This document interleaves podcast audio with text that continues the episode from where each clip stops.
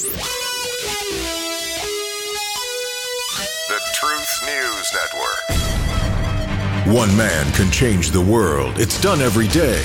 Kepler, Copernicus, Ptolemy, Lister, they all change the world.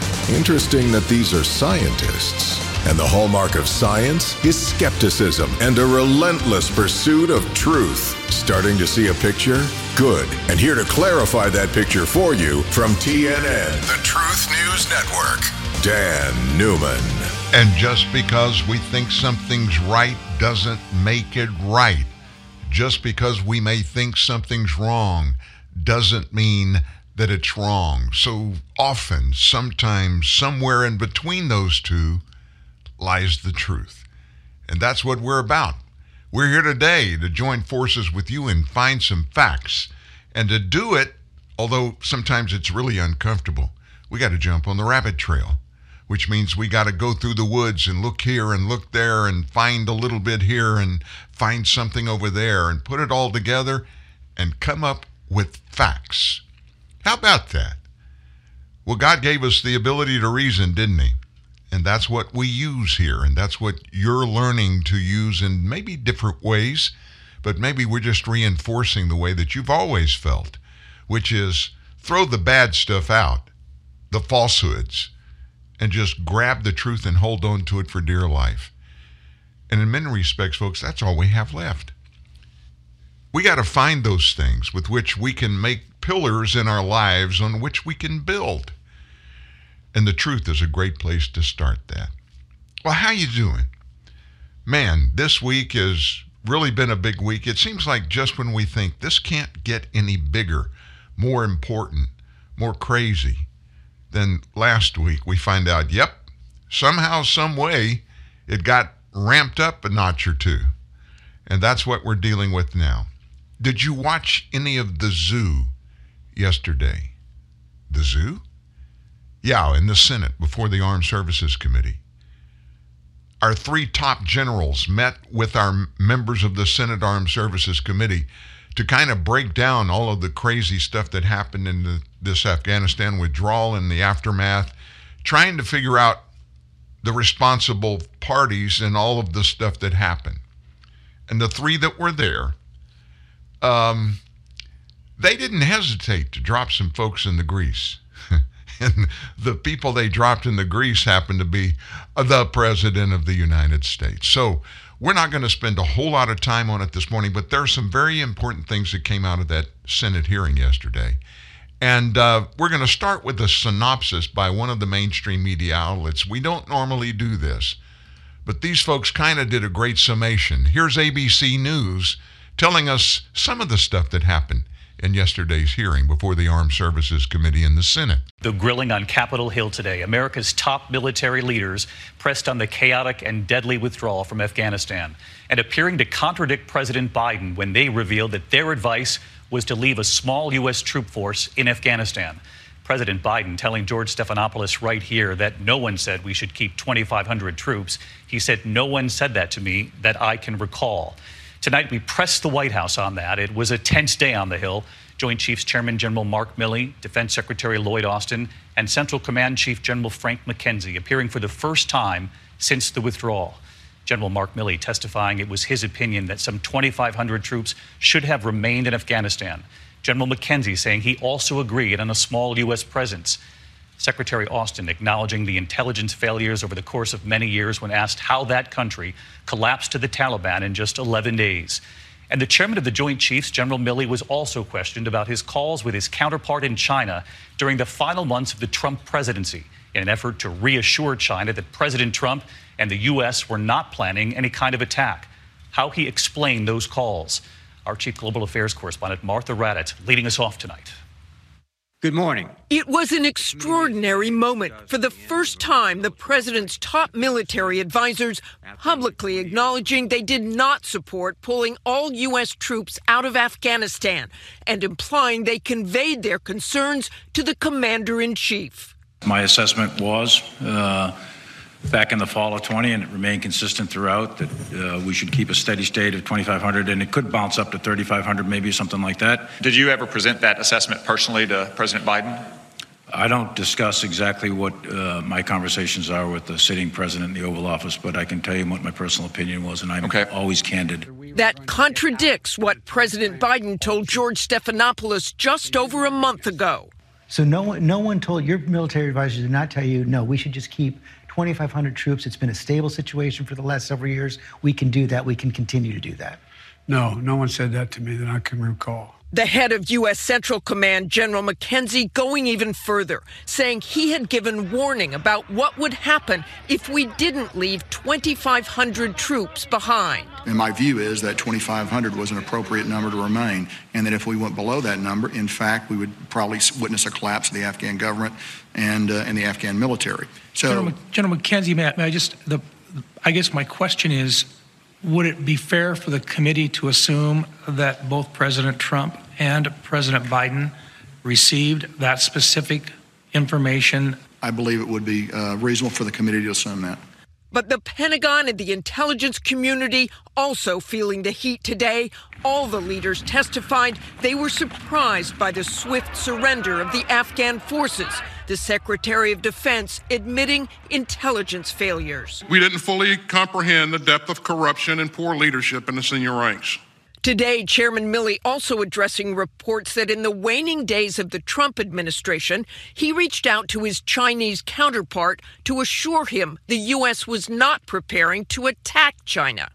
According to the book Peril, intelligence showed China was concerned because of escalating rhetoric from former President Trump.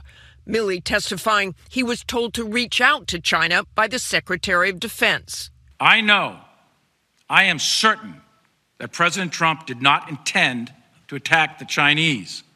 And it is my directed responsibility, and it was my directed responsibility by the Secretary, to convey that intent to the Chinese. Milley insisting everyone from the Secretary of State Mike Pompeo to the White House Chief of Staff knew about this. And he pushed back on another story in the book that in a phone call with House Speaker Nancy Pelosi after the January 6th riot, he agreed with her assessment that Trump was crazy. I'm not qualified to evaluate the mental fitness or the health of a former president, present president, or anybody else or anybody in this room. That's not my job. That's not what I do, and that's not what I did. And Martha Raddatz with us live from Washington. Martha, we all watched today as Chairman Milley was also pressed about the danger in Afghanistan right now and whether that country could again become a safe haven for terrorists. Exactly, David. And General Milley acknowledged that Al Qaeda is still operating in Afghanistan, saying a reconstituted Al Qaeda or ISIS with aspirations to attack the United States is a very real possibility. And he summed up our 20 year war, calling it a strategic failure. A strategic failure. That's not like anything we heard come out of Biden's mouth, nor the mouths of these generals subsequent to our withdrawal, with all of the stuff that you and I saw. You know, when you see stuff like that, we're seeing only what the media want to show us. I mean, look at our southern border. The Biden administration knew that the American public were very upset with what was going on down at the southern border. And they didn't want us to know how bad it was, so they just said no media. They wouldn't let the media have any contact with any of those illegals down there.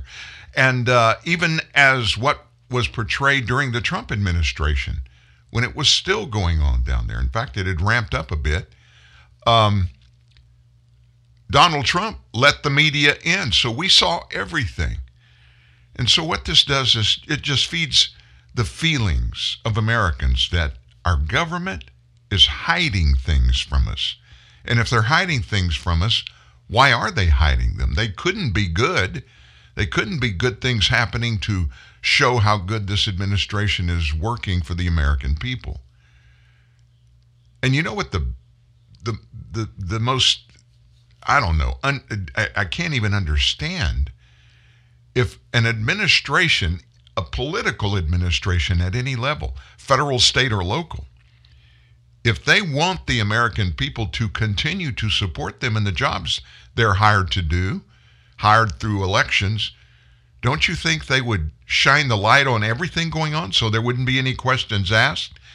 They would want the people to trust them. So they would be transparent, right? I'm sick and tired of hearing politicians throw that T word around.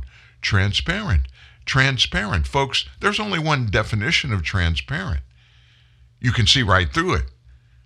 And that's anything but what is happening in this administration. What's scariest to me about all this is what we see is pretty bad in most cases. I haven't seen very much good come out of this administration. Any of this government's policies, its legislation that it's put forth to pass in Congress, executive orders, nothing is transparent. But it's all driven by something very obvious, and that's their quest for unlimited power over the American people in every category of our lives. And they're so bold now because there's very little, if any, pushback from those of us that have some leg to stand on to do some pushback. And so that just makes them more bold, more hungry for more power. And they just keep shoving and shoving and shoving. So when you talk about power and you talk about military, the three gentlemen that were up there yesterday before the Senate Armed Services Committee. And by the way, right now, as we are doing this show, they're in front of the House Armed Services Committee testifying. And I'm sure some of the questions that are coming from those representatives in the House on that committee are just takeoffs from what they heard these three testify yesterday before the Senate Armed Services Committee. But I wonder how much of the truth of all of this are we actually going to see? Eh, like like General Milley said, what you just heard. Oh, it's not my practice to share anything about my private conversations with the president. It's not my practice to do that. Well, he was confronted when he said that by Senator Marsha Blackburn from Tennessee. She just jumped in the middle of General Milley. Listen to this back and forth. General Milley, I want to come back to you. Uh, we discussed that you have had conversations with Woodward, Costa, Leonig, Rucker, and Bender on their books, correct? Not Costa. You did not on Costa. Well, Not- he not took to Costa. social media. Woodward, so yes, and others. We'll, we'll leave that as a point of discussion. Okay, in any of these conversations, did you discuss private meetings with the president or White House officials? Um, White House officials, perhaps. President, I don't think so. So you never discussed any of your, pre- your conversations with President Trump? With President Trump. With No. any of these authors? Not, not a private conversation. Okay. Did you portray the commander in chief in a negative light or make comments that were critical of the commander in chief to any of these authors with which you had conversations? Uh, Not my comments or my observations, no. You Others that were relayed to me from others, Okay. perhaps. Well, I'm looking forward to your book report on Great. this. Uh, Would you see these conversations as an abuse of executive privilege? I would not know. You would not. Okay. Let me ask you this. What is your standard for determining when to leak private conversations with the president? I, I don't leak private conversations with the president. You did not. So Uh, you had these conversations with the authors, but you don't see that as leaking information to which they were not entitled to know. See, this is the problem No, so, that we have. See, as a member of this committee and as someone who represents a lot of our men and women in uniform that are there, as we've referenced today, I've really got an issue with the fact that you will talk to authors, but then you all come in here and you say, well, we can't tell you what we told the president. And then I have to drag it out of you that the written documents, which under Article 2, you're supposed to give those to us. You can't go hide behind somebody's skirts on this. And you don't want to give those to us. So you've repeatedly told this committee that you will not reveal your private conversations with President Biden, but then you've leaked this information from your meetings with President Trump. So it is important to us that you truthfully respond to us Yeah. on this. And I think what you did with making time to talk to these authors, burnishing your image, kind of, uh. you know, building that bluster, but then not putting the focus on Afghanistan and what was happening there. General Milley, that is really disappointing to me. I know it's disappointing to people that have served with you or under you, under your command, and it does not serve our nation well. So, you heard just a, a little bit of the back and forth. Marsha Blackburn, senator from Tennessee, she just uh, she jumped right in the middle of the chairman of the Joint Chiefs there. It seemed like yesterday Milley was the one on the hot seat. When we get through with this segment, I'm going to give you a synopsis of what my thoughts are, what is about to happen, or what's underway. But nevertheless, while she was having that conversation with General Milley, the thought crossed my mind. Now, he's speaking, and he admitted it. He had interviews with people that are writing books. You know, those DC soap opera tell alls where bureaucrats in Congress and, and and even other parts of the government, when they leave their jobs or even while they're there, it's a great opportunity to get a book deal.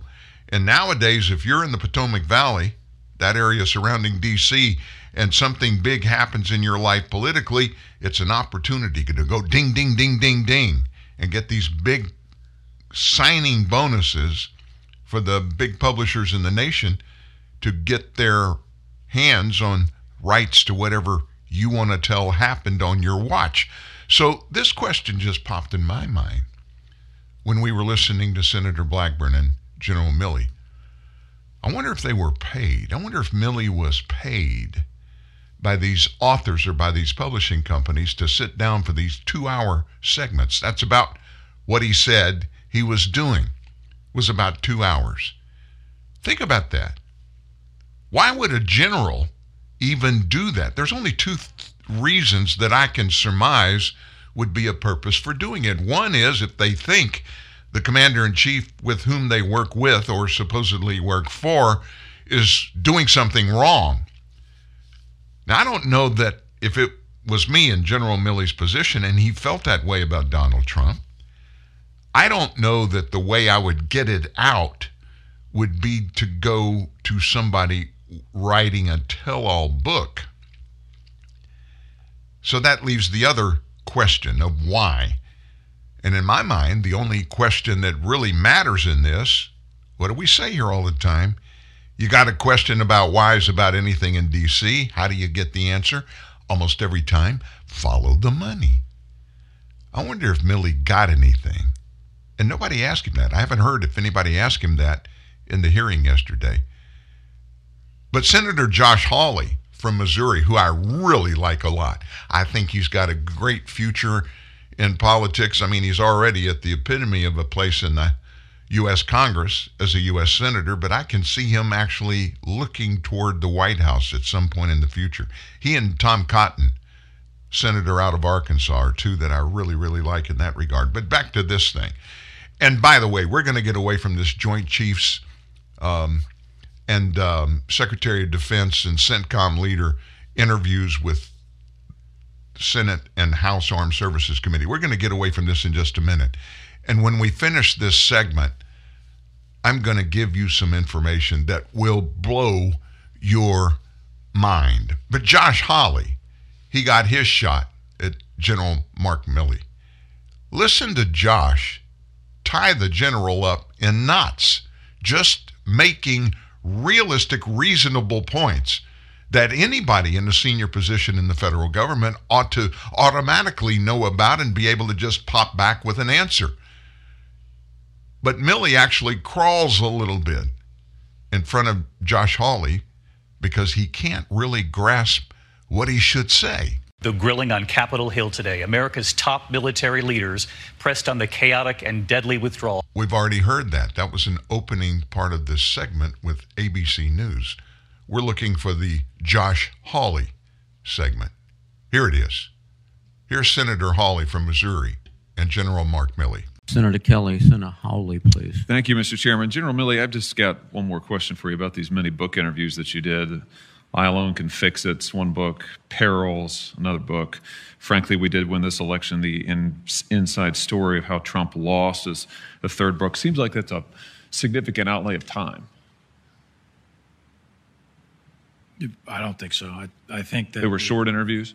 Relatively short. I don't think it took an excessive amount of time. What was the time frame on these on these interviews for these three different books? These these are de- by the way, these are these are for folks who don't know at home. You said you didn't read the books. I don't think most people probably do. These are DC Insider tell-all type books. Uh, but when what was the time frame? Did you say that you were doing these interviews?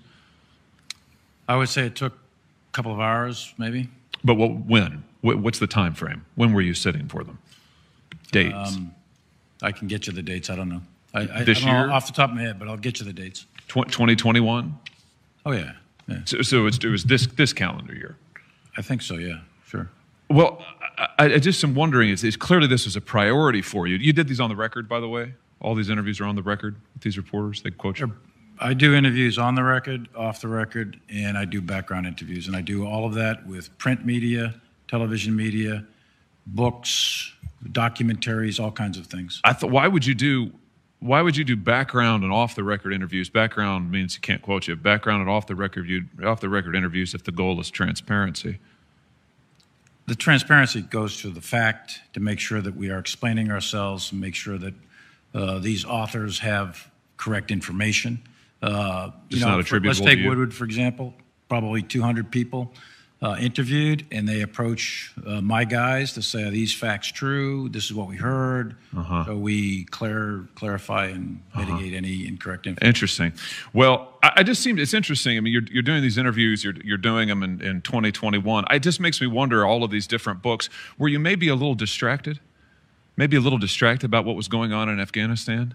Here's why I'm asking. General Miller testified to this committee that he wrote, warned about the rapid erosion of the military situation in Afghanistan as early as March of 2021. He further testified that he informed you about his view on this. He also testified that he said that the collapse of the Afghan security forces and the Afghan government could come very fast Hard in and- 2021. Hard and fast. As And he said that he informs you this. He also said that he informed Secretary Austin of this. He did. Now, at the same time, however, in June, you were saying, and I quote you now, an outright takeover by the Taliban is unlikely. That's at a Armed Services Committee meeting in the House, June 23rd. In July, you said the Afghan security forces have the capacity to sufficiently fight and defend their country.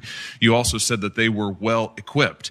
On June 17th, you told the Senate Appropriations Committee the Afghan government had a 325 to 350,000 person security force, which we now know is a drastic overestimate. A few days later, you lowered that to 300,000 which we still know is a drastic overestimate. Your generals on the ground, your commander on the ground is saying one thing. The Taliban has a massive offensive underway from May 1st on. But yet you seem to, you told us very different things in public. How do you reconcile those things? What am I missing? Well, first of all, Scott Miller did say hard and fast. And he also meant that, at least to me and to others, that he meant that to be in the fall, October, November, maybe even December timeframe. I heard you say that earlier. Yeah. I'm curious about that. I have to tell you, that wasn't his testimony to this committee. Well, what he said in the committee was hard and fast. He didn't put a date on it. Is I is the readouts to me? I don't know. Did he put a date on it? Um, no, he didn't put a date on it. But he did you put put a a date on it. That's what intrigues me. But he did put a date on it with me uh, Ah. and, and to us. Uh, and when when pressed, it was after we leave. That was point one, which was 31 August, uh, and probably into the October timeframe, maybe Thanksgiving. And that is about more or less where many of the intel assessments were. He said he was a dissenter on the intel he did. He- assessment. that's right. And he didn't put any of those quali- qualifiers on his testimony to us. So are you saying he shifted his testimony, General Miller, that he, he wasn't? No, I'm saying what he told me was it would it was likely to be in the October timeframe. The intel assessments are centering around November, Thanksgiving at the latest, Christmas. Some intel assessments went into the next year. My here's my point, Senator, is the intel assessments uh, had two basic things, uh, in my view, uh, was the the scale and scope plus the speed. Uh, all the intel assessments, all of us, got that wrong. There's no question about it. Uh, that was a swing and a miss on the intel assessment of 11 days in August. There's nobody that called that. Well, do can I just, General, my, my time is about. I, I appreciate that you've made these points. I don't mean to cut you off. It's just that my time is about to expire. I just want to. I just want to say this. It seems to me that you put a high priority on making sure that you were favorably portrayed by the DC press corps. You spent a lot of time doing that. Fair enough if that's your priority, but at the same time. we had a what I a rapidly deteriorating, frankly, disastrous situation in Afghanistan, which resulted in the death of 13 soldiers, including one from my home state, hundreds of civilians, and hundreds of Americans left behind. And in my view, that mission can't be called a success in any way, shape, or form, logistical or otherwise. General, I think you should resign. Secretary Austin, I think you should resign. I think this mission was a catastrophe. I think there's no other way to say it, and there has to be accountability. I respectfully submit it should begin with you. Senator, Thank you, Mr. Chairman. expired. I think Senator Hawley put it very succinctly there after listening to Secretary of Defense General Austin, Lloyd Austin, and then General Milley, who is um, the chairman of the Joint Chiefs. I think of the three McKenzie, the director of CENTCOM, Central Command. I think if any of the three shouldn't leave office, shouldn't resign their post, I think maybe McKenzie. Why is that, Dan? Because he took, before the committee, and he already had in public, took accountability for that drone strike after the withdrawal. You remember when we were in the middle of the withdrawal and that drone strike happened? And it was retaliation on the part of the Biden administration because of the bombing, the suicide bombing that happened at the gate outside the Kabul airport that killed those Americans and killed all those Afghan citizens. And um, it was supposed to be a target, and that vehicle was an ISIS K, ISIS K expert, top notch, one of the leaders in ISIS, with somebody in him in that car that was was part of the ISIS K, and it turned out to be nobody, even military, and it included seven kids. He took responsibility for that. Milley took none. Secretary of Defense Lloyd Austin took none. And so, my consensus in all this, just to be completely honest with you, my consensus is they all need to go. They all need to go because maybe uh, one reason, besides the obvious, they missed it, they messed up, that was their job, and people paid for their mess ups with their lives and are still doing so. In just a couple of minutes, you're going to hear a story about Americans left in Kabul. No, none of the mainstream media are talking about. Hey, what's going on with these Americans? How many are there? Folks, our Defense Department, the Pentagon, also the State Department, they know exactly how many Americans were left behind in Afghanistan. They know exactly how many. Anybody from the United States that goes there, there's a record. They have to apply for a visa. They apply through our State Department. Our State Department, if they clear them, they transport that information about the traveler to the Afghanistan government. They have to approve it in advance. And when you make application to our State Department to go to Afghanistan, you have to include everything, even the flight numbers going and coming back, copies of your tickets, where you're going to be when you are there. They have all this information. They've lied to the American people, and they still are. In just a moment, we're going to go to our first break. When we come out of this break, you're going to hear something that happened. It's coming out overnight. It's going to blow your mind. And it has to do with Americans left behind. See the bold new expression of sporty style. Hear the amazing quietness of a truly luxurious cabin. Feel the exceptional horsepower and amazing torque. And experience greater acceleration than ever before. Behold, the most powerful sedan in its class. The new Toyota Camry. Real power, absolute performance. Discover the new Camry at toyota.com.my. Welcome aboard Pizza Hut, where our legendary pan and stuffed crust pizzas will fly you to a world of flavors. Taste an all American pizza sauce, juicy pepperoni, and farm fresh mozzarella to discover America's mega pepperoni. Or explore the creamy pesto sauce, chicken and mushroom is in the French creamy chicken mushroom. Fly far above the rest in taste and variety with five new pizzas. And thank you for flying, Pizza Hut.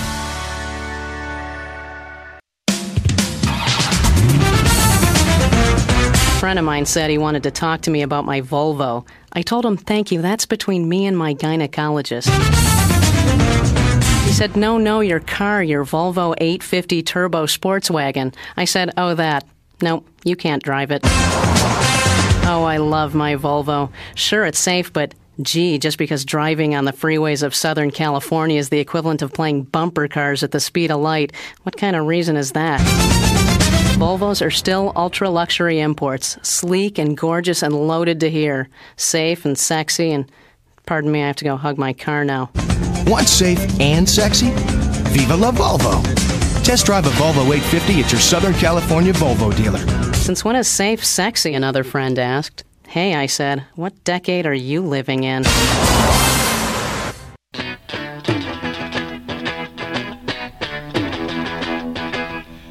Hey, have you read the story on the front page of truthnewsnet.org today? Our guest writer, Kelly Nelson, published a blockbuster. It's about former Vice President Mike Pence. Hadn't heard much from him. What's he been about? What's he been up to? Don't miss that story today. We're not going to go into detail here for lack of time, but I'm going to tell you what. It's uh, very eye opening. It gives you some information about a lot of things that you probably had questions about and you wondered about. We're always about finding the facts and bringing those facts to you, as is Kelly Nelson. So that's, I forget the name of it. I think it's Where Has Mike Pence Been and What's He Been Up to? Check out the story later today. Back to what we were talking about Afghanistan. You heard about these three generals testifying yesterday before the Senate Armed Services Committee, right now before the House Armed Services Committee. And they're trying to get our representatives in Congress are trying to get the facts of why and how and who and what happened regarding this horrible withdrawal from Afghanistan that a bunch of people paid with their lives. We know that a lot of Americans were left behind, and that's been the, I guess, the fly in the ointment that uh, prevents me from giving anybody in our military. Nobody at the Pentagon deserves any kind of kudos because Americans are still there behind our enemy lines. How many? Well, we still don't know. But guess what? Overnight, a private charter jet left Kabul, Afghanistan, bringing over 100 Americans and green card holders as well as nine special immigrant visa holders back to the United States.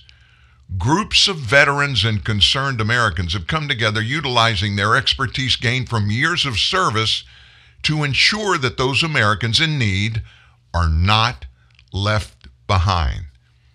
Mark Geist is with the Shadow Warriors Project. The Shadow Warriors Project assisted Project Dynamo and the Human First Coalition. Among those people that were evacuated from Kabul were 59 kids under the age of 18, 16 kids under the age of 3. Geist couldn't provide the exact number of Americans aboard the plane at the time, and we'll have more information once it lands in the United Arab Emirates before its final destination to the U.S. So that is great news. Think about it. Oh, we don't have hardly anybody. Uh, it's in the, hundreds, maybe 100. Well, there's 100, folks, and there are more behind them. We know that. So they got out late yesterday and they went to Abu Dhabi in the UAE. But then listen to this.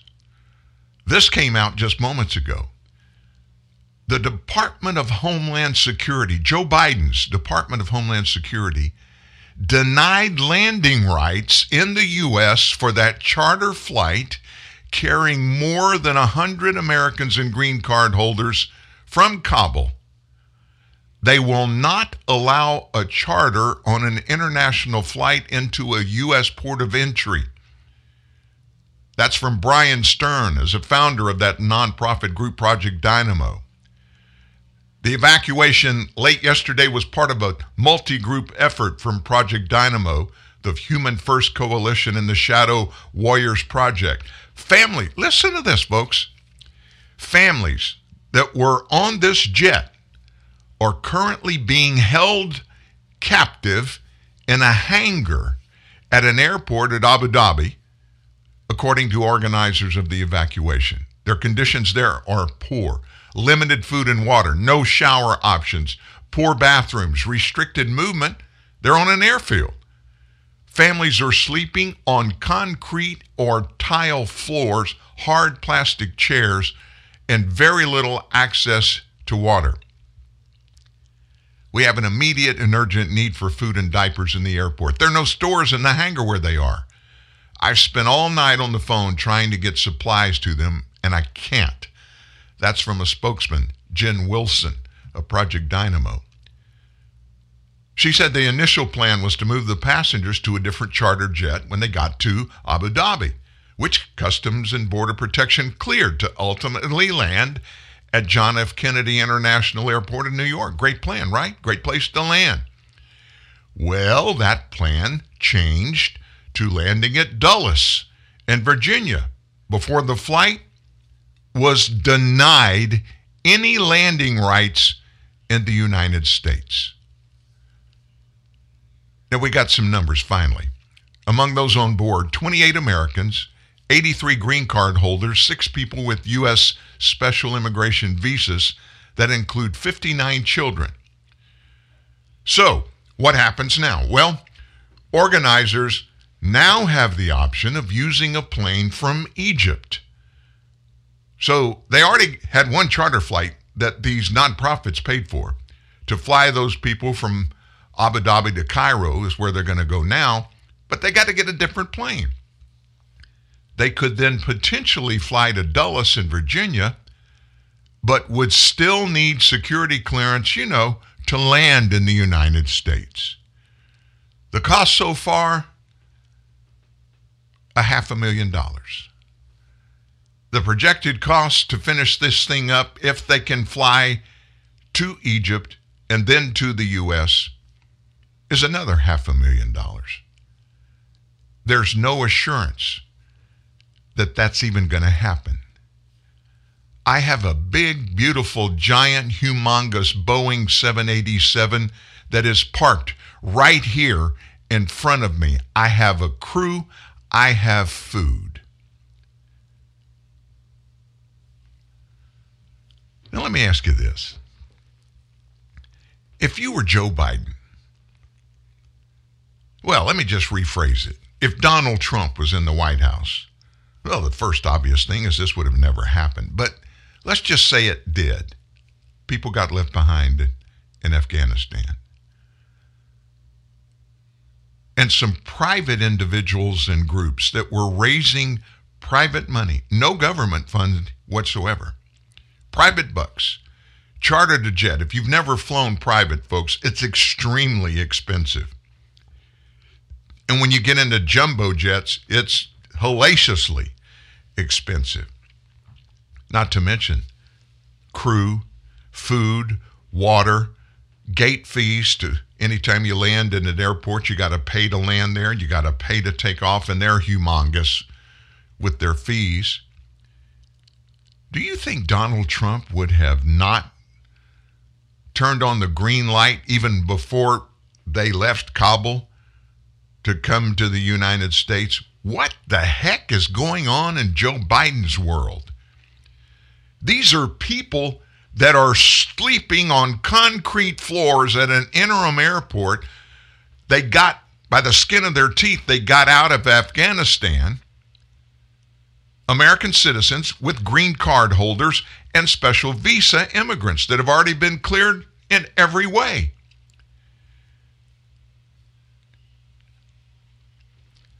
That is the epitome of the lack of leadership from the White House to the Joint Chiefs of Staff, right on down the line. Secretary of State, Lloyd Austin, Secretary of Defense. Folks, they all need to go. They need to, if they want to keep any shred of credibility, any kind of picture of it, their integrity, they need to resign and do it immediately. And believe me, there are people that can step up and take over and do a better job. Whether or not they'll do it, I doubt they will. This administration props up people that are losers. I mean, this entire group of people, Lloyd Austin, Antony Blinken, Secretary of State, they were all part of the Hillary Clinton, Barack Obama debacle that happened. They created ISIS.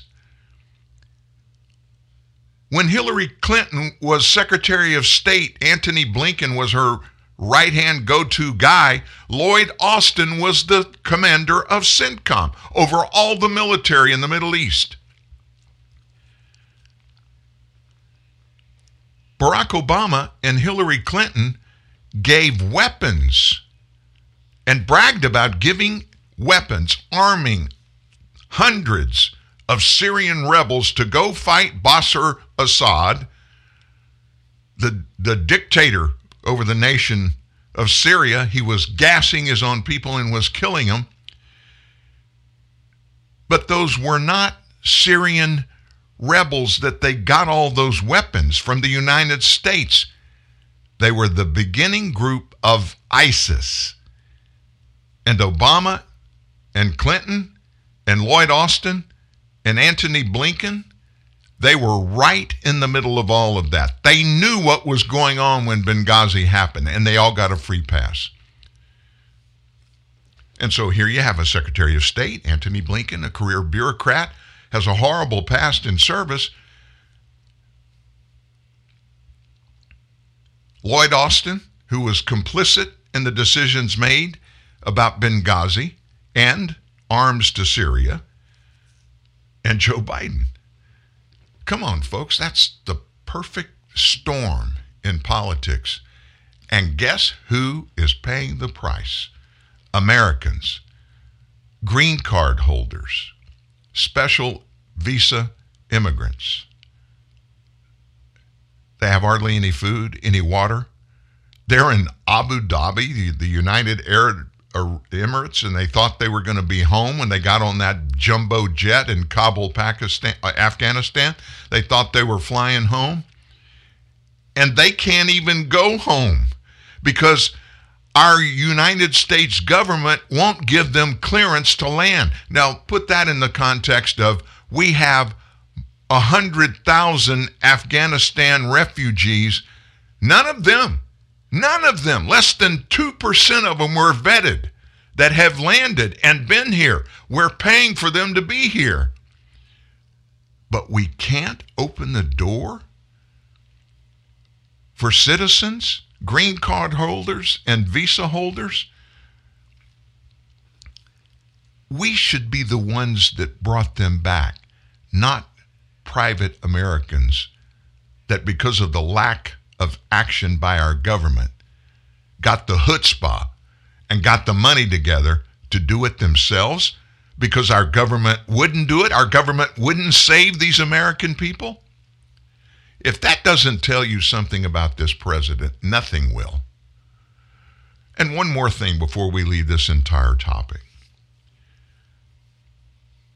This was lightly mentioned yesterday, but Mark Milley, you just heard him in a couple of those sound bites. He asked his Russian counterpart last week.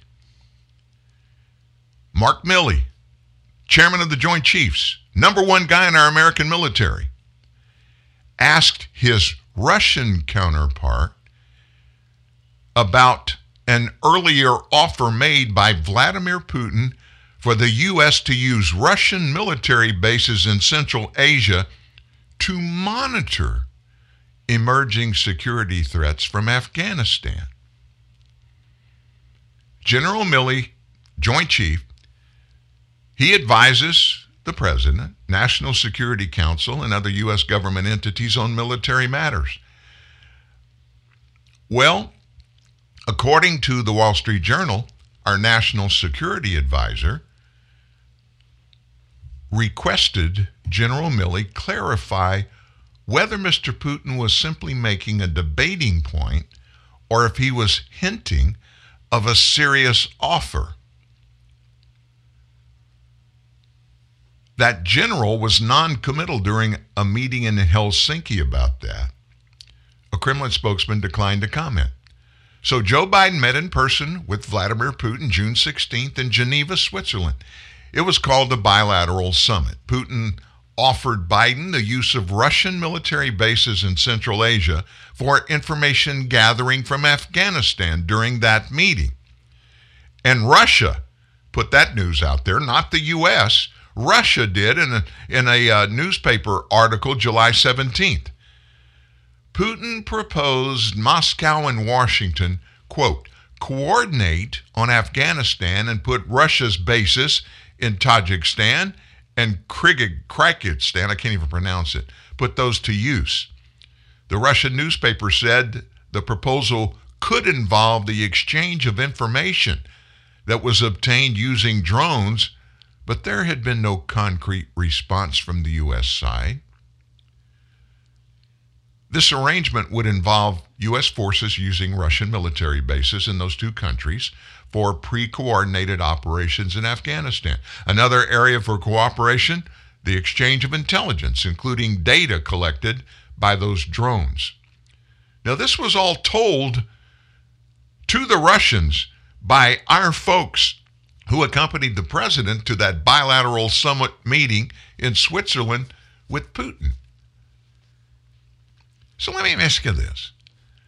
If you were going to name the top two potential enemies of the United States on the globe. China would obviously be number one in most people's books. Some some of these hard leftists, they love China. Joe Biden has basically laid down and given China, given Xi Jinping everything they've asked for so far, including a bunch of money, a bunch of money, a bunch of opportunities with no explanations for doing it. Gave them a pass on the Wuhan lab source for the COVID 19 transmission around the globe. But then, number two on most people's list would be Russia, Vladimir Putin. And I'm not sure that in that Helsinki meeting, if that was something that was solicited on the part of the president and his administration folks that were there, or if it was just something Vlad threw out on the table. I highly doubt that that is what was going on. I don't think Vladimir Putin would volunteer to do anything for the American people. Period. He hates America. At least so far, we have kind of a wall between us, which he doesn't have the ability to peek over on the other side and understand what would happen if he did some more of the shenanigans that he's done in the past in Europe. But that's a story for another day. Somehow this came up in conversation. That's bad enough. But our joint chiefs reaches out to Russia to find out if that was an opening. Could we still go down that road and be partners over there? Yeah, we'll provide all the equipment, the drones and everything, and we'll monitor them, but we'll give you all the information too, while at the same time, just north of there, southern Russia, we know what the Russians have done to countries that border theirs. They just go in and take them over.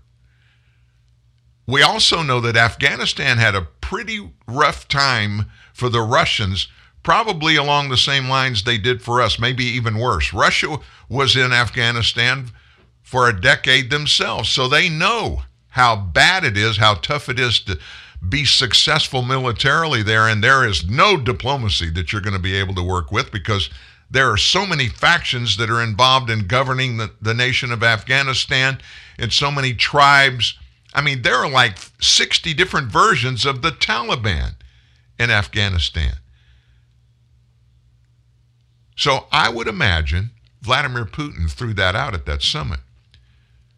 He wanted to see if he could hook Joe Biden into agreeing, and you know who would pay, carry the load in that relationship. It would be us. It'd be our equipment, our people. We'd pay for everything. And you can bet there'd be a whole lot more involved that we would have to do to make that happen. And then they would have total access to all of our intelligence. There's an old saying keep your friends close, keep your enemies closer. Vladimir Putin came out of the old KGB, the Russian, I mean, they were worse than Nazis. They were worse. Um, I mean, they were incredibly evil. I don't believe uh, Vladimir Putin would throw anything out on the table unless there had to be a massive quid pro quo that leaned far, far, far in his direction, especially with Joe Biden. And to move on, this final thought about that. What do you think the quid pro quo in that conversation probably was? Let me just throw a hypothesis out there for you. I don't know how many years it's been since the United States purchased oil from Russia. Russia is a major oil producer. Most people don't even realize that. World markets don't like them being in the markets because they're Russia. And of course, OPEC, uh, the OPEC wants to dominate the global oil markets, which they pretty much are now, with the exception of us on a lesser scale and Russia.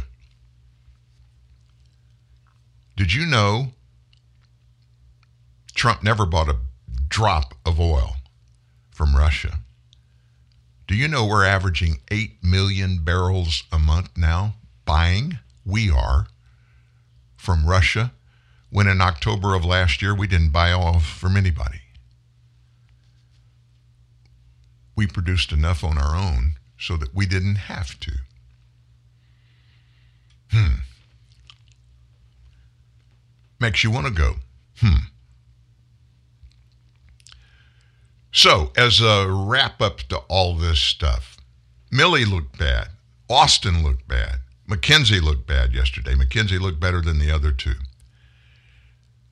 So, Biden looked really, really bad because his generals dropped him in the dirt.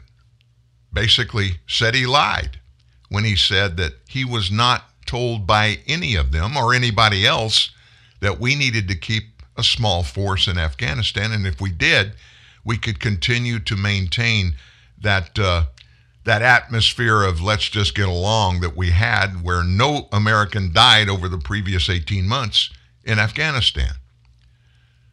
So when all this bad news came out yesterday, guess what happened? Of course, several reporters jumped to his defense after this suggestion was the president lied. Despite being contradicted by his top generals, these reporters appeared to defend Biden's remark when he said in that interview, no, no one said that to me about the 2,500 troops remaining in Afghanistan. Washington Post fact checker Glenn Kessler suggested Biden was imprecise and was talking about whether leaving 2,500 troops in Afghanistan would have maintained stability in the country. Now, how in the heck would a reporter be able to draw that out of that one sentence? No, this is Biden. No, no one said that to me that I can recall. And from that one sentence, Glenn Kessler, who's a fact checker, suggested that Biden was imprecise and was talking about whether leaving 2,500 troops in Afghanistan would have maintained stability. Here's the rest of his answer that was snipped from this RNC clip, presumably because it suggests he was answering a question about whether advisors said the situation would stay stable with 2,500 troops. This is Kessler. He tweeted this. Biden's answers are imprecise, and it's not clear exactly what he's referencing. He could be answering the 2,500 troop question. People should watch the full clip and judge for themselves. In other words, this is looking back at the Bill Clinton days, at the impeachment days. Remember this? When Clinton was under oath, he was testifying before this impeachment committee. You remember the big thing about, well, it depends upon the definition of yes, the definition of no. Jennifer Rubin, Washington Post columnist, responded to New York Times reporter Peter Baker's tweet highlighting the Biden administration's contradiction. Georgia's complete check, que- uh, question was this Your military advisors did not tell you, no, we should just keep 2,500 troops. It's been a stable situation for the last several years. It's the last sentence that was false, and generals likely never said to Biden, she wrote. A couple of other journalists attempted to divert attention away from Biden being contradicted by his generals by referencing former President Trump and his original plan to withdraw troops from Afghanistan. Contradicting Trump and supporters who say he'd have done differently or better, Milley confirms he received an order in 2020 to withdraw all U.S. forces from Afghanistan by January of 2021. That comes from CNN anchor Jim Sciutto. Huffington Post White House correspondent Date also defended Biden, tweet, tweeting this Trump really and truly wanted to leave Biden with the complete catastrophe in Afghanistan, and he would evacuated exactly zero Afghan allies. It's amazing how this mainstream media crew they're out there for one purpose and one purpose only. They're out there to cover for this administration to try as hard as they can and as difficult as it is, they're still trying to cover for this president and all of the ineptness that plays itself out on the national, international stage almost daily. Folks, this guy's a disaster. And not so much on a personal level. I don't know the president personally, never met him. So I can't judge anything about him. But what I'm saying is the perception that he gives to everybody around the world. We played what our Sky News folks down in Australia think about it for you. It's scary. This guy is number one atop the heap of the number one nation on earth, and we're in trouble. Undeniably the go to source for nonpartisan, spin free news from the world. Real truth, real news. TNN, the Truth News Network. Meet Phil Sklar, co founder of the National Bobblehead Hall of Fame and Museum. Our dream is to make Milwaukee, Wisconsin the bobblehead capital of the world. At American Family Insurance, we believe your dreams are the most valuable things you will ever own. So today, we're supporting Phil's dream. If people would like to be a part of the bobblehead dream, we take donations in money or bobbleheads. Every dream deserves a champion. Find yours at amfam.com. American Family Insurance. American Family Mutual Insurance Company and its affiliates. 6000 American Parkway, Madison, Wisconsin 53783. Nowadays, it's more important than ever to know the value of a dollar, or three, or four, or five, or even six. New Dunkin' Go-Tos, now with brews. Tasty breakfast combos that give you more bang for your bucks. Get a wake-up wrap with sausage and a medium hot coffee for $3. A bagel with cream cheese spread and a medium hot coffee for $4. A bacon, egg, and cheese croissant with a medium hot coffee for $5. Or a power breakfast sandwich and you guessed it, a medium hot coffee for $6. Dunkin' Go-Tos, now with brews. America runs on Dunkin'. Participation may vary. Exclusions apply. Limited time offer. Whether holding down the fort or bouncing back to school, childhood is always in session. So keep feeding us right with Sun-Maid snacks, just like when you were a kid. Remember their naturally sweet raisins? Yup, still delicious. And so are Sun-Maid's other snacks, like creamy yogurt covered raisins, sour raisin snacks that taste like sour candy with no added sugar, and Sun-Maid's new s'mores and birthday cake bites. All delicious, all made with whole fruit. Sun-Maid snacks.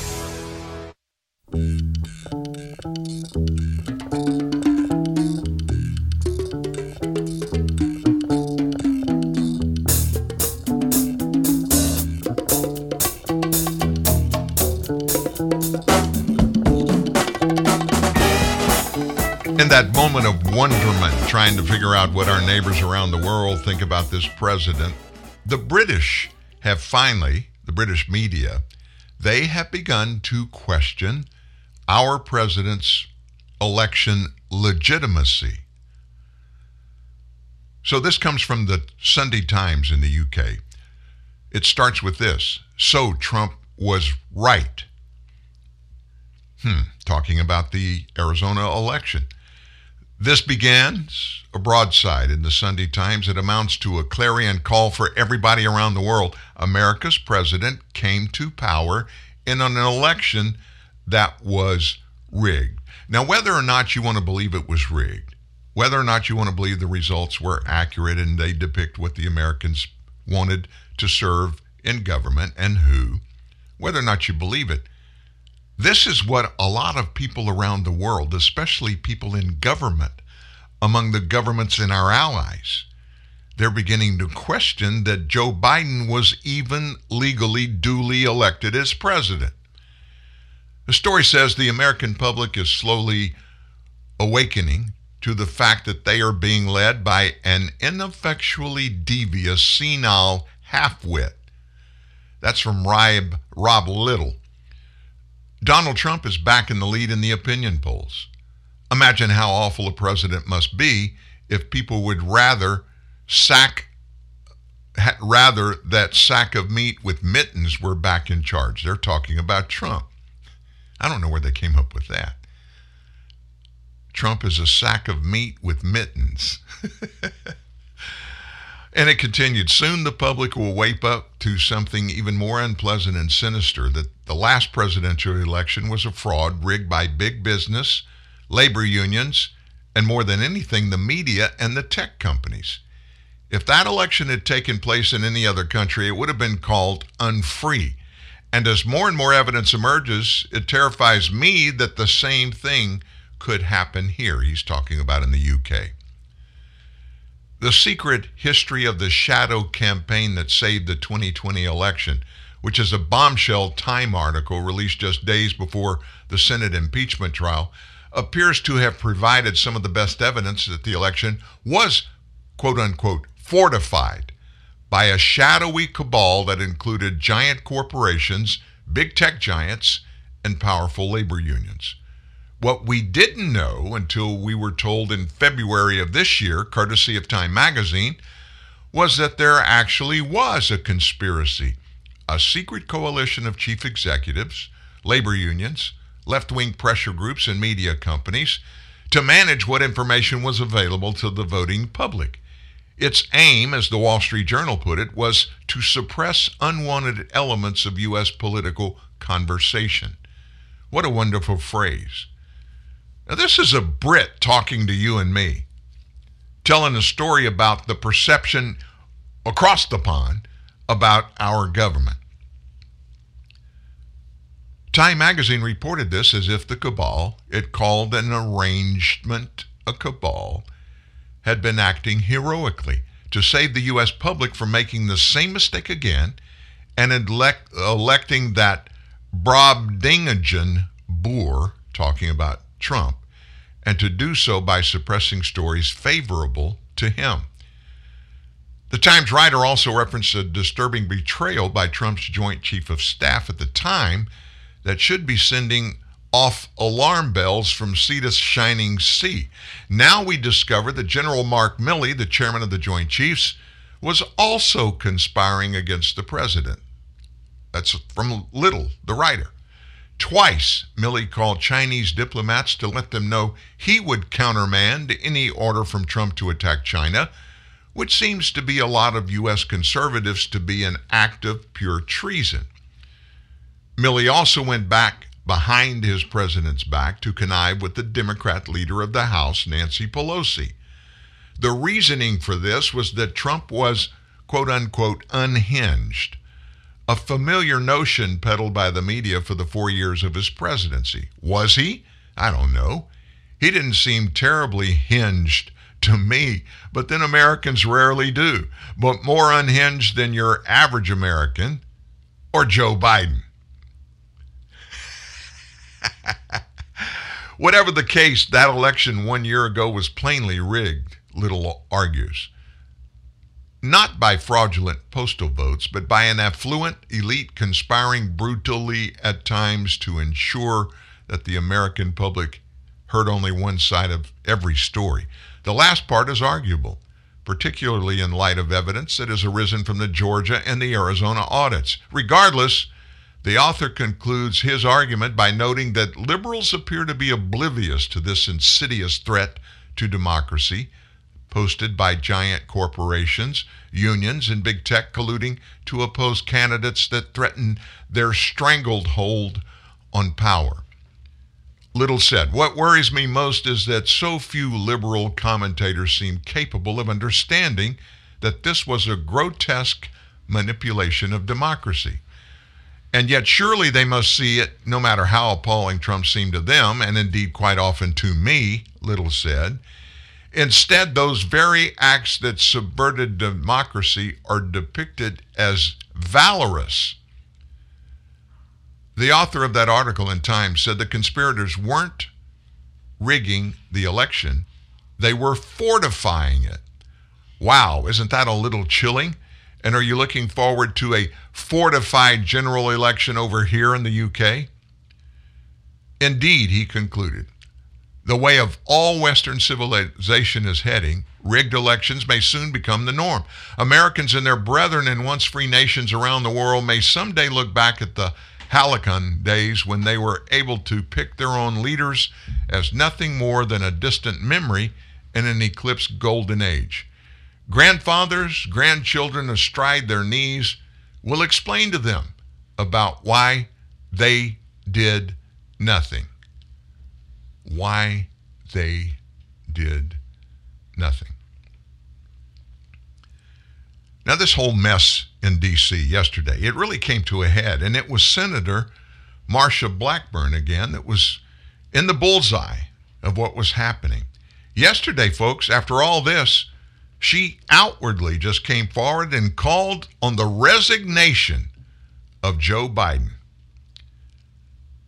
I won't share my personal recommendation to the president, but I will give you my honest opinion, and my honest opinion and view shaped my recommendation. This is General McKenzie. He was, he is the commander of CENTCOM, Central Command over there. I recommended that we main 2,500 troops. Milley told lawmakers that he did the same thing. So the testimony of those two raised questions as to whether Biden lied in that ABC report that you just heard a little bit of. Biden lied when he told Stephanopoulos no one advised him against his timeline based withdrawal. His, reckless res- his recklessness resulted in the deaths of 13 U.S. service members abandonment of countless citizens and allies, Biden can't avoid the consequences of his actions. He must resign. That's Senator Marsha Blackburn after all that mess played out yesterday. Can you come up with any other suggestion? Can you wrap this thing up in any kind of ribbon or package that looks good? Do you really think we have a leader in the White House? A real leader? Is this who you want to lead us into a real conflict? Should anything happen and we come to blows against the likes of Russia or China or even North Korea? Oh, and that one question. Nobody's asked this publicly so far. They did every day about Donald Trump when he was president. Do you trust Joe Biden with the nuclear football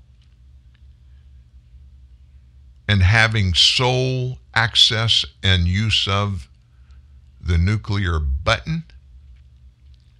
Think about that.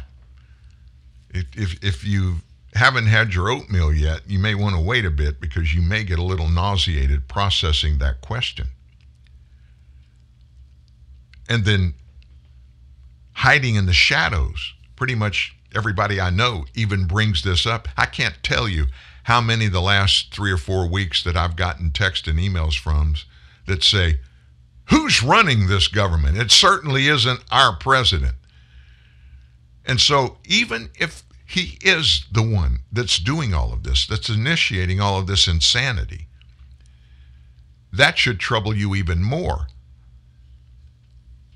But then, not being able to answer the question who's running this government, who's making all this decision after decision that's turning everything in the nation upside down and wants to do even more and just really tackle the nation at the knees and keep it on the ground, not knowing who's doing it. And by the way, I don't care who is doing it, they do not have authority to do it. all of these decisions that are being made, and most of them ending up on his desk in the form of executive orders to sign and bypass the Congress. None of them should be in place. None of that should stand. And I got to be honest with you, long term, I think executive orders need to go. I think Congress needs to pass a law against executive orders. I think in legislation, major bills, especially bills like spending bills, they need to be totally clean of everything but budget details and bills. No add ins, no amendments adding in anything that has nothing to do with the U.S. budget. It should be totally clean.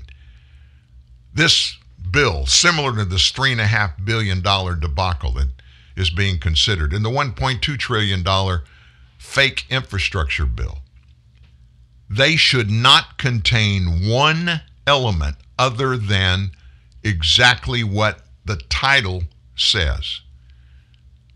Instead, these legislators from everywhere, they start throwing little pieces in and paying off people with pieces of legislation that are part of a bill that we don't even know are in the bills.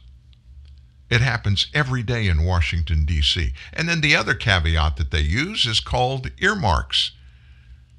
Earmarks, which gives the president authority when a bill has been passed and it comes to his desk to be signed into law, he can add things. That all needs to go. We need all of these people to be doing what they're telling us they're doing and nothing more when it comes to passing laws. Just my two cents. Well, in the wake of all of this stuff this week, I bet you didn't know that COVID 19's still out there and it's still in business. Wow. Let me give you the latest debacle you hear about all these universities that they're demanding every student be vaccinated. I mean, I read a story yesterday where one university kicked out 360 students that were enrolled, refused to get or produce proof of vaccination, and they said, You can't come. They just kicked them out. I've never heard about it's happened in several cases. We've talked about several of them here. I've never heard about anybody getting a full refund when the these universities kick them out. That's a story for another day. I'll see if I can find the facts on that. But guess what came out overnight? Harvard, Harvard University, their business school specifically, they're shutting down. They're shutting down in person classes this semester. Why? Well, it's not because of vaccination, proof of vaccination problems. Their student percentage of vaccinations at Harvard Business School is 96%. Pretty good percentage, right? They're shutting down because of breakthrough cases of COVID. We're talking about vaccinated students. Hundreds of vaccinated students are getting tested positive for COVID. Here's what they said with the support of Harvard University leaders, advised by city and state public health officials, we've decided to move all first year MBA students and some in the second year to remote learning. Hmm. Contact tracers who have worked with positive cases highlight the transmission is not occurring in classrooms or other academic settings on campus, nor is it occurring among individuals who are masked. I don't know why I would even say that. The annual cost to go to Harvard Business School is a little bitty number $73,440. Students are going to have to now fork over their high priced education dollars for learning online. You can do that for a whole lot less money online, folks. 96% of Harvard University's employees are vaccinated, 95% of its students are vaccinated. Harvard is requiring vaxes against COVID 19 for all of its community members, including students, faculty, staff, and researchers. There were 62 positive cases among graduate students, three in its undergraduate population this past week. Harvard is shutting down despite that 96% student vaccination rate. And it comes at a time when Joe Biden has set a target for returning America to normal at a 97 to 98% vaccine rate. You know what they left out of the story? When they reported this, this just grabbed my eye when I when I read this. What I do here, folks, here's the way the mechanism works. Almost simultaneously, when I get off the air every day, I start scanning the news to see what came out while we were on the air. I mean, usually, I mean, come on, folks, two hours in the middle of a day, in the middle of a week, that gives people in Washington, D.C. a lot of time to do some really crazy and strange things. So we began watching, and throughout each day and in the nighttime, and every morning, I do a six o'clock prayer meeting offsite, not here at the studio. And um, by seven o'clock, I'm back and I start the same thing. What happened overnight? You do know that the rest of the world to the east of us is open before us every day. And there's a lot of stuff that happens before we wake up. I want to make sure when you tune in here at nine o'clock, you know what's going on. And so when I see these things, you got to remember, we're seeing news happenings in most every case, unless it's a live report from an on site travesty happening somewhere. We're seeing things that are in our history. They're behind us, they're in our rearview mirror. And we want to make sure we grab the most important ones of those, but we're constantly watching to see what's ahead. Nobody reported on this Harvard thing about where what was the source of these breakthrough infections? That one statement was made that I gave to you at the hop. I couldn't understand this guy actually said it. Quote, contact tracers who have worked with positive cases highlight that transmission is not occurring in classrooms or other academic settings on campus, nor is it occurring among individuals who are masked. There was no reference at all to the source or the sources. So, what are you saying, Dan?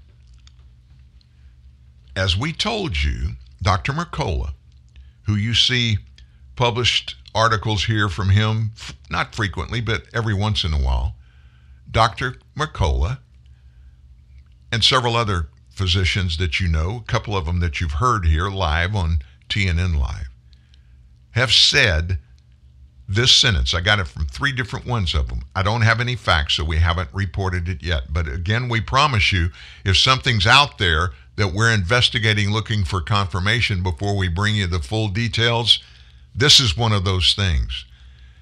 There is, according to these doctors, there is credible evidence that the Delta variant is actually vaccination. The variant itself is actually part of the COVID 19 vaccinations that are on the market. No details yet. They too felt like this news out there, and it's coming from credible sources that are working on lab laboratory controlled confirmation. They have said it is likely that that is the case. That's going to change a lot of things if that happens to be true, won't it? Meanwhile, around the nation, I, I got to be honest with you. I think the people in healthcare they're really the ones that are in the bullseye of all of this insanity coming out of the Biden administration. Thousands of nurses and other healthcare workers across the state of New York, as of yesterday, they lost their jobs or they've been suspended because they refused to get a COVID 19 vaccination.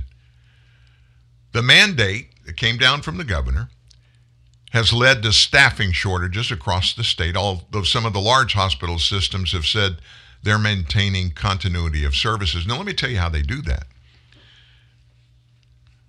Our son Caleb is in management at a large hospital in the Dallas Fort Worth Metroplex. And the way they do it, and the way every hospital in the United States must do it, is they can only have a certain ratio of registered nurses on on staff on the floor working in any given day. There's a ratio of nurses to patients. And so what happens is when like we just said in this story what's going on in New York led to staffing shortages. Although some of the large hospital systems in the state have said they're maintaining continuity of services. What that means is they're closing down rooms, they're closing down beds. There are state laws and federal laws. If uh, you're a hospital and you treat Medicare patients or Medicaid patients, as an example, there's that ratio of percentages, healthcare workers to patients, that has to be at a minimum maintained. So when you can't maintain it with the people that are there working, you don't have enough, you have to close beds. That's the way they're doing it. But these hospitals don't want to talk about it, and the news media don't want to talk about it. Why? Because it makes it look like COVID 19 numbers are worse than they really are. That's a story for another day. As of the 27th, two days ago, 92% of hospital employees in New York have received at least one dose of the vaccine. That's coming from the governor's office. That would leave tens of thousands of hospital workers slated for termination, though some healthcare providers indicated they're giving their employees some more time to get vaccinated and come back to work. Strong Memorial Hospital in Rochester, New York, it's upstate. They announced a two week pause to some elective procedures. Patients can expect longer wait times for routine appointments. Some employees will be asked to take on new responsibilities, and temporary bed closures are possible. In Buffalo, Erie County Medical Center suspended elective inpatient surgeries, has stopped accepting, accepting intensive care patients from other hospitals. They're preparing to fire hundreds of unvaxxed employees. Northwell Health, the state's largest healthcare employer, two dozen hospitals, 74,000 staff. They indicated not all unvaccinated employees were given the immediate boot. The company notified all unvaccinated team members that they are no longer in compliance with New York State's mandate. We have begun a process to exit all unvaxxed team members using a carefully planned approach that both maintains continuity of care at all of our facilities and ensures the safety of all of our patients. More than 91% of staff members at NYC Health Plus hospitals, that's the New York City run safety net hospital system, 91% are vaxxed. That still leaves more than 3,000 unvaxxed individuals who have been put on unpaid leave they're yet free to return to work if they change their minds on the vaccination. To me, this just sounds a whole lot like blackmail. Blackmail. This goes into the vaccine, mandatory vaccines. We have maintained here at Truth News Network from talking to all the healthcare professionals that we interface with every day that this government wants mandatory vaccines for everybody. Mandatory vaccines for everybody. That is in the offing. And don't think for a second that's not a possibility. I think it is happening. I think it's been happening. I think that's the bottom line. I think somebody needs to, besides me, somebody needs to look at the landscape of what's going on and say, in the big picture, what could the possible end results be that could be achieved if there really is a push towards mandatory vaccines? And don't say, oh, they just want everybody to have them. It's no different than the vaccines we all took when we were kids. They want to make sure that we don't get communicable diseases and we don't spread them around. It's nothing like that at all.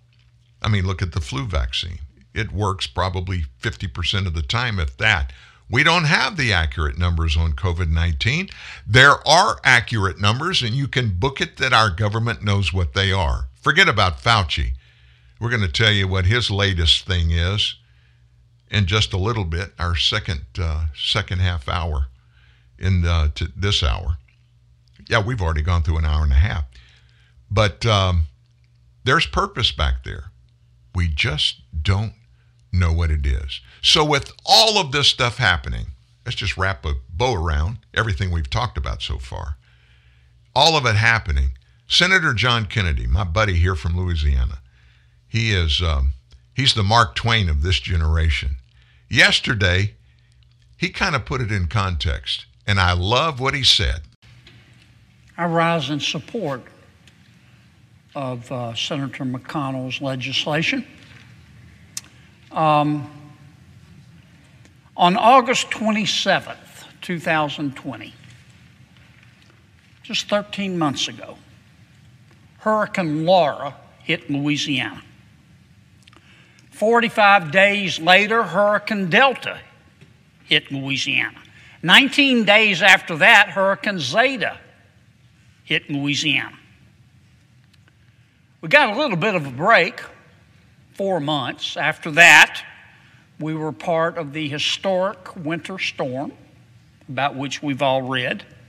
And then three months after that, we had an historic rainfall event in Louisiana, uh, up to 12 inches, unrelated to a hurricane. Three months after that, Hurricane Ida hit Louisiana, and two weeks later, Hurricane Nicholas hit Louisiana. Every one of these storms was over 100 miles per hour, sustained winds. The wind for Hurricane Ida was clocked at, it, as it, at its highest at 185 miles per hour. If you add up all of the damages, Madam President, it's about $150 billion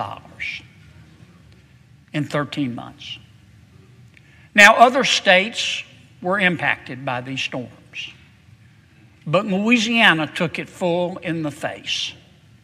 This was uh, as brutal a blow as nature has inflicted on an American state in modern history. We will be coughing up bones for years. And this legislation is going to help us recover.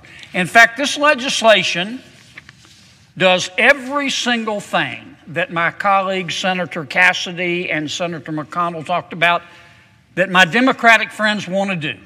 Everything. Keeps government open, maintains flood insurance, gives disaster relief, not just to Louisiana, but to my friends in the Northeast part of our country, to, to my friends on the West Coast. It does help my state, Southwest, Southeast, North Louisiana, but we're not the only ones.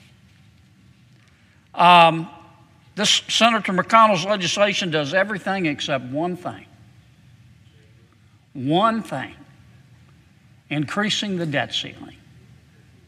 That Senator Schumer can do in a matter of days on his own.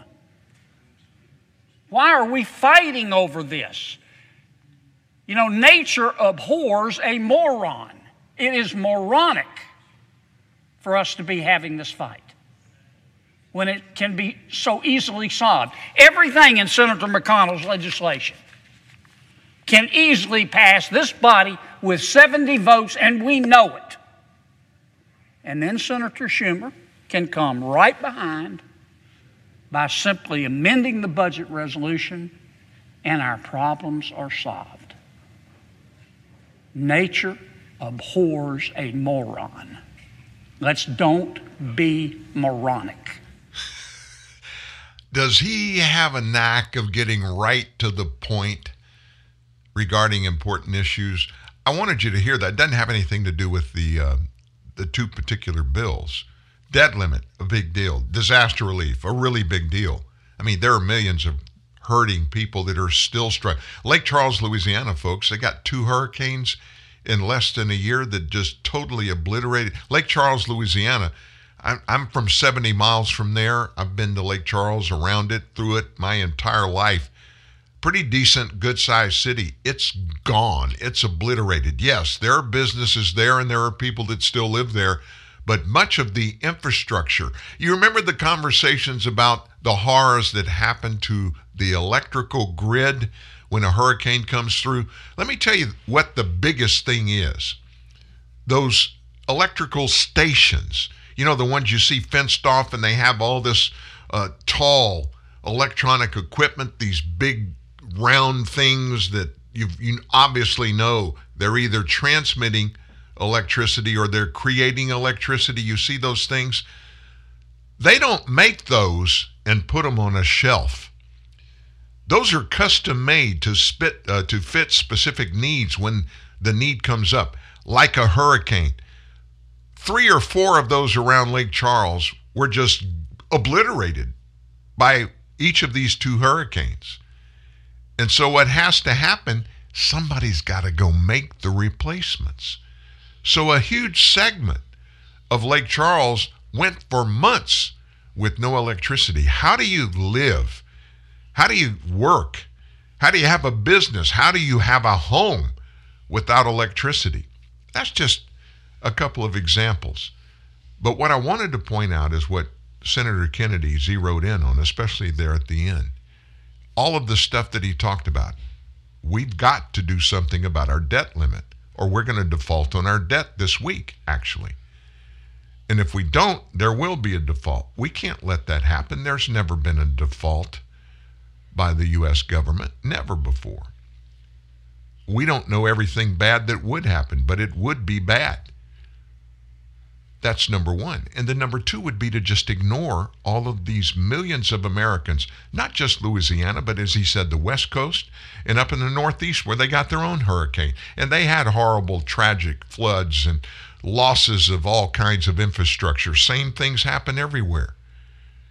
As he said, in like just a few days, the U.S. Senate could resolve all of that. Chuck Schumer could. But instead, let's play politics. Let's demand all kinds of quid pro quo. If we do this for you, what are you going to do for us? That's exactly what's going on. But, folks, we shouldn't be shocked at any of it because that's what politics is about, especially in this nation. If you want something, you got to give me something either before I give you what you want or certainly down the road. And typically, what you have to pay is more than it's worth, whatever it is, but you're willing to do it because the others have the power to do for you what you expect them to do and what you need for them to do. Nature abhors morons. I guess basically right now, nature's not really, really high on Joe Biden or anybody in this government or a whole bunch of people that serve in the U.S. Congress. Do you think? Hello. Hello, sir. I hear you having problems putting together your new kitchen unit. Oh yeah, uh, the instructions say that. What now? The instruction manual. It makes absolute. Stop reading that. Well, what would you suggest I use? I suggest you use the fact you're a man. Huh? Guys who got pride never relied on no guide, sucker. I'll give you some step-by-step instructions. Buy Snickers, remove wrapper, bite chocolate, and get some nuts. Go to getsomenuts.tv for more Snickers man coaching. Out for some Lays and you face a test. Which tasty chip will be the best?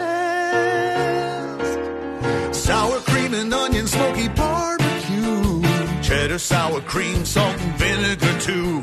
You sample them all cause the crisp is so good on your lips. Yeah. You left your wallet at home, but now you have a new best friend. The many flavors of Lay's chips. One taste and you're in love. The world tells you to wait. That waiting is polite. And good things will just come. But if I waited to be invited in, I never would have stood out. If I waited for change to happen, I never would have made a difference. So make the first move. Don't wait to be told your place. Take it. Don't wait for people to find you. Find them.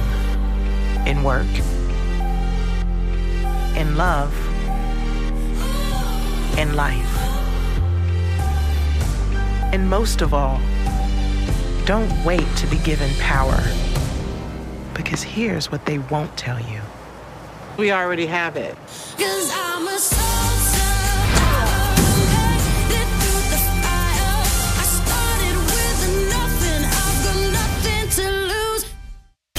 As much a part of your day as pants. Dan Newman, TNN, I hope you got your pants on. I'm glad, and you should be too, that this isn't television. This is uh, streaming radio uh, because we don't see each other. And I'm not denigrating you in any way. I'm just saying I think I have the perfect face for radio. Just saying, folks. And I don't know about you. So, our CDC, they're hard at it out there, working for us every day, keeping us safe from the COVID gods and that evil COVID 19 thing.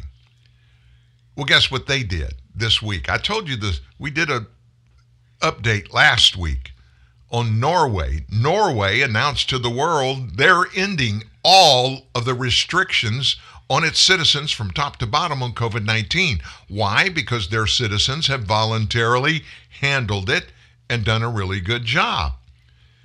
So, as you know, rather than look at what they did and how they did it that worked so well, our government says we're going to double down. So, the CDC listed Monday of this week Norway as a country with a very high risk of travel. In other words, Americans, if you're planning on going to Norway, maybe you, you should rethink it. Why? Because of what they did. The CDC now designates Norway level four, COVID 19 very high. Avoid travel to Norway. That's on the CDC's website. If you must travel to Norway, make sure you are fully vaccinated before travel. It has been 561 days since we introduced the toughest measures in Norway in peacetime. That was a statement put out by outgoing Norwegian Prime Minister Solberg September 24th, five days ago. Now the time has come to return to a, mo- a normal daily life. He noted later that Norwegian health experts supported that decision. We shall not have strict COVID 19 measures unless they are professionally justified. People must be allowed to live as they wish. Her remark came as one of Norway's top health officials compared COVID 19. Listen to this Norway now, not the UK, Norway compared COVID 19 to the flu and said that the country will not classify the virus as a dangerous illness in the near future. Said this quote, We are now in a new phase where we must look at the coronavirus as one of several respiratory diseases with seasonal variation. This is because the vast majority of those at risk are protected, he said. So, Norway won't mandate businesses to implement social distancing measures anymore, and it will similarly allow certain venues and restaurants to operate at full capacity. We've lived a long time with strict measures at the border, the Prime Minister said. This has been important in combating imported infections. Think about that, compare it to the U.S. Think about it. Strict measures at the borders of Norway. Hmm certainly not like our measures at the border. He continued, when we now move on to a normal everyday life, the government proposes a gradual reduction of the restrictions on entry into our country. This is going to take place under close supervision. Earlier this month, you probably didn't know this, but Sweden, which is really next door to Norway, they made a similar announcement saying that on today, September 29th, restrictions on theaters, restaurants, stadiums, and related venues are gone. They lifted them all. today. So, Norway and Sweden are leading the cause to give their citizens back, guess what? Freedom and justice for all. Instead of clamping down and telling you when you can sneeze and where you can sneeze and what you got to do if you sneeze. This is insane here in the United States, folks. It's insane. Now, what about that southern border thing? Well, one whistleblower popped up over the weekend. And this whistleblower, unidentified so far, has alleged that the Biden administration ordered Border Patrol agents to get vaccinated by November or face termination. Now, tell me this does not fly in the face of facts down there. Think about that. You're a Border Patrol agent. You can't work with people. You're going to give everybody COVID. You're going to get COVID. You've got to be vaccinated. So, how many illegal aliens came in last month? A couple hundred thousand. How many of those faced any kind of vaccination push? Zero. How many of the 12,000 illegals that were admitted by Homeland Security Mayorkas this week, how many of those 12,000 were vaccinated? How many of them were tested for COVID? None. Zero. So, in the shadow of all of that, DHS Chief Alejandro Mayorkas got a letter this week from Representative Jim Jordan out of Ohio. He happens to be the ranking member on the House Judiciary Committee. And it was co signed, the letter was, by Representative Tom McClintock, who's a Republican from California. And they asked in the letter the question that you and I are asking right now why are agents at the border being ordered now to get vaccinated or face termination during this difficult crisis? And it is a crisis we're in. The letter said, quote, while our border is facing this serious crisis, we've learned that you're threatening to terminate a significant portion of Customs and Border Protection workforce. On September 9th, President Biden issued Executive Order 14043 requiring federal employees to fully vax against COVID or face termination of their employment. For years and through multiple administrations, it's been difficult to recruit and retain men and women to serve in the Border Patrol. The locations of the job are typically remote. The job is often dangerous and always very hard. Their job is made even harder when senior officials, including VP Kamala Harris, spread false accusations of cruelty. And of course, that was referencing this hoo ha at the border over the Border Patrol agents on horseback. First of all, I've been very clear about the images that you and I both saw of those law enforcement officials on horses. This is Kamala Harris speaking. I was outraged by it. It was horrible, deeply troubling. There's been now an investigation that has been conducted, which I fully support, and there needs to be consequences and accountability. Human beings should not be treated that way. And as we all know, it also evoked images of some of the worst moments of our history where that kind of behavior has been used against the indigenous people in our country. Oh, by the way, the, the photographer who captured those pictures said, I didn't see a single rein hit a single refugee, not one. It was so obviously a um, strictly partisan political hit piece that spread across the nation like wildfire. Mainstream media went nuts with it. Even the New York Times retracted their story stating, stating that it happened. Monday, they retracted it. And they did it as they do. They didn't say, it was wrong. They said, we're revising the story because we received some unconfirmed information. And then Fauci. Where the heck has Fauci been? Have you seen or heard from him of late? I haven't. And that's a good thing. I, I think he should be banned from television uh, just simply because so much of what he gives us on TV is not factual. Well, he popped up yesterday. Wow. And he brought a new fact to the COVID landscape in the United States. Believe me, he's not going anywhere near the road that Norway and Sweden have gone down this week and a couple of weeks ago in the case of Sweden, giving their people freedom back. Here's what he said practically everybody will be directed in the future to get a booster dose of COVID 19 vaccine. Ultimately, he said, I believe that the optimal regimen for the vaccine for the mRNAs is going to include a third booster shot. Three doses will become the proper, complete regimen. Well, the two most widely used of the COVID 19 vaccines, Pfizer and Moderna, they're the ones that use messenger RNA.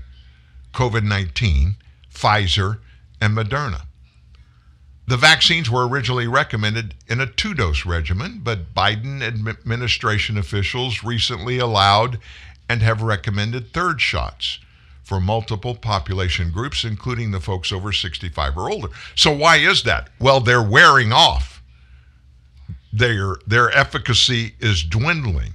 When they both came out, they were in the mid 90s with their efficacy, and it slid all the way down in some cases to in the 50% efficacy. Now, what does that mean? Well, that means what's in them ain't working. It wears off. And that kind of goes along with the fact that a doctor that we had here, you remember Dr. Judy Mikovits in May last year? She was on the air before we really knew much about what was going on with COVID and how it was going to be handled. She basically said from the very beginning, and she knows Anthony Fauci very, very well. They worked side by side for years. In fact, she went dark, got kicked out of her position at uh, the uh, CDC the NIH by Dr. Fauci. She went through a 10 year period. She had to prevent being uh, taken on with absolutely no evidence or federal charges. She was told if she said a word about anything about what was going on, then for 10 years, she would be thrown in jail. We were the first source she came to when that gag order expired, and she told us almost word for word everything that has happened over the last 15, 16 months about COVID 19 and everything that has been said and done by Dr. Anthony Fauci. She predicted it all. In fact, she said she was confident that one of the objectives of those who created this mRNA technology and using it in these vaccines that, according to her, are not really vaccines they're an experimental drug of some sort. And she gave the full explanation for it. Um, that's a story for another day. But she said the ultimate goal would be to get people dependent upon boosters going forward for the rest of their lives. So, COVID, Anthony Fauci, he's the one that first came up with the, well, there's got to be two doses, and then a third, What's next? What's coming down the pike? What's going to happen there? But in the meantime, from the top down, corporations, first of all, our government, then the corporations, major corporations, they're weighing into their employees. More and more employees in these big corporations, more and more people in the United States are saying, I'm not going to get vaccinated. My body, my choice. That doesn't work here, folks. It works only for the abortion folks, right? Well, United Airlines, they're about to terminate almost 600 of their employees who have chosen not to comply with the company's vaccine mandate. And the company confirmed this. They were the first U.S. carrier to mandate vaccines for all domestic employees. They announced it in August. Employees were required to be vaxxed by two days ago, the 27th, otherwise, they would be terminated by October 2. Those who refused the vaccine would be terminated immediately. So, yesterday in a memo, United Airlines Chief Executive Scott Kirby and President Brett Hart said the company would start the process of firing the employees that refused the vax. The executives told staff that more than 99% of domestic employees chose to get vaxxed excluding those who submitted for an accommodation. For the less than 1% of people who decided to not get vaccinated, will unfortunately begin the process of separation from the airline per our policy. This is in the memo from yesterday. This was an incredibly difficult decision, but keeping our team safe has always been priority number one. The pandemic is now killing more than 2,000 people per day, which is not true, by the way. A 65% increase in just the past 30 days. The most effective way to keep our people safe is to make sure they're vaccinated. In the memo, they noted that those applying for a medical or religious, a religious exemption have had the deadline for implementing the accommodations extended due to a pending court case. In fact, folks, I got to be honest with you, that one case that's going on right now, it's going to end up at the U.S. Supreme Court. And I hope it does. We'll get this resolved one way or the other. United Airlines officials said people who applied for those exemptions, religious and medical reasons, that's less than 3% of the company's workforce. 67,000 people work at United. And by the way, last week, six United Airline employees filed a class action lawsuit against the airline, with attorneys arguing the company's handling of its vaccine mandates violates the 1964 Civil Rights Act. So it's a good thing, in my opinion, that uh, these employees aren't taking this lying down. Hey, you remember Louis Gohmert? You remember him? He's a member of the House of Representatives. Um, before the, let's see, I guess before the um, the 2020 election, he was front and center in a lot of things. He got COVID. He had a bad case of it, and uh, at one point he was a rising star in the Republican Party, but he kind of disappeared from the camera. I don't know why. He's from he's from probably 50 miles from here. He represents a Northeast Texas um, congressional district there, and we've reached out to him several times, and he and I have missed each other in return calls. We're going to get together. I want to have him on. In fact, I'd like to have him on for an entire show because he has been in Congress for a long, long time. He's seen the good. He's seen the bad I don't know how much he would be willing to tell us live on air, but I'm sure he could shed a lot of light on a lot of things. Anyway, he's part of a group of Republican lawmakers that threw their support behind doctors who are advocating for the right to try that drug, ivermectin. Ivermectin is the latest drug that's caught in a controversy, kind of like the hydroxychloroquine did a year or so ago. And it surged, the demand for it surged last month. Physicians and pharmacist groups, including the American Medical Association, strongly oppose the prescribing of ivermectin to treat COVID patients. Federal health agencies also issued warnings of their own to prevent the use of the drug, stating the adverse effects associated with ivermectin misuse and overdose are increasing. So let me tell you why they're increasing the prescribed ivermectin prescribed for people from doctors, there are zero adverse effects associated with them. None. The drug has been out for years. In fact, in 2015, the people that invented it, came up with it, won the Nobel Prize for Medicine. That's how tested and true in the marketplace it's been. The ones that are having adverse reactions are those that are on their own using the versions and the types of ivermectin that are on the market used in animals. And I know you know this, and I'm not trying to insult you, but the constitution of like horses and cattle and pigs, their constitution biologically is a little different than ours. The pharma- pharmacal version that's used for prescriptions here in the United States for humans, there are no adverse reactions. Quite the opposite is true. There's tremendous results from using it. Right here in my own city, there are several doctors that are or have been. I don't know if they still are to this day because of all this hoo ha that's come up the last 30 days or so. But they've been prescribing it to patients here with very effective results. If you're contemplating, do this talk to your own doctor. Don't go to one of the urgent care places. Let me tell you why. The protocol there is to treat only with the representative of the political perspective in healthcare today for treating COVID 19. And that perspective, you probably know for sure, does not include hydroxychloroquine, ivermectin, or some of the other more, I want to say, untraditional methods of treating the virus. So during the pandemic, a critical care physician, Pierre Kory, talks about administering ivermectin as a gift. Kory said, I know ivermectin works. I've been using it to treat patients for 10 months now. During the pandemic, Kory led intensive care units in several hotspots, including in the Big Apple.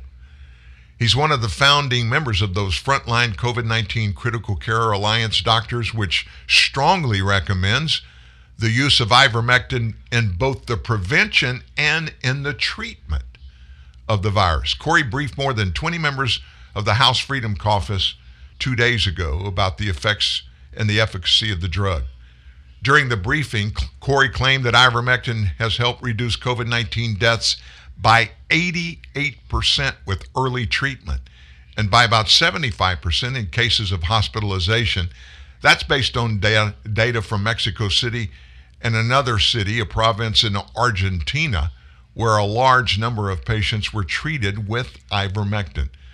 Kory also said COVID cases significantly dropped in Pradesh, which was the first state in India to introduce large scale use of ivermectin during the peak of the Delta surge in their country. So, Senator Ron Johnson, Republican from Wisconsin, he joined the briefing. He criticized the efforts to quash access to the drug as treatment for COVID. Johnson has been a vocal advocate for COVID treatments beyond vaccines, including ivermectin and hydroxychloroquine. And Ron Johnson threw this out there. I thought this was typical. This is why I wanted to get to this part of the story. His reason that he threw out in this hearing was resistance by the healthcare industrial institution in the U.S resistance to the use of ivermectin has to do with money. The vaccine has been worth billions to these companies. Is that what's driving this? I would like to think it's not the case, but I think it is. Wow. What a day, folks. What a busy day. What about all the stuff that's going on in our nation right now? Some good, much of it bad, but the thing is, most of the bad, probably more than half, we're not even talking about today. There is so much going on. It's buried if it makes this administration look bad, buried as long as possible. And only when there's no way to hide it anymore does it come out. We've got our eyes on it, folks. We're keeping you informed on everything that we are able to ferret out and bring to you here. We want everything to be better. We want to do our part. I want you to have a great Wednesday. Have a great one, folks. See you tomorrow morning, 9 o'clock, right here at TNN Live. Baby, I'ma want you. Baby, I'ma need you. You're the only one I care enough to hurt about. Maybe I'm a crazy, but I just can't live without your loving and affection, giving me direction like a guiding light to help me through my darkest hour. Lately, I'm a praying that you'll always be a staying beside me. Used to be my life was just emotions passing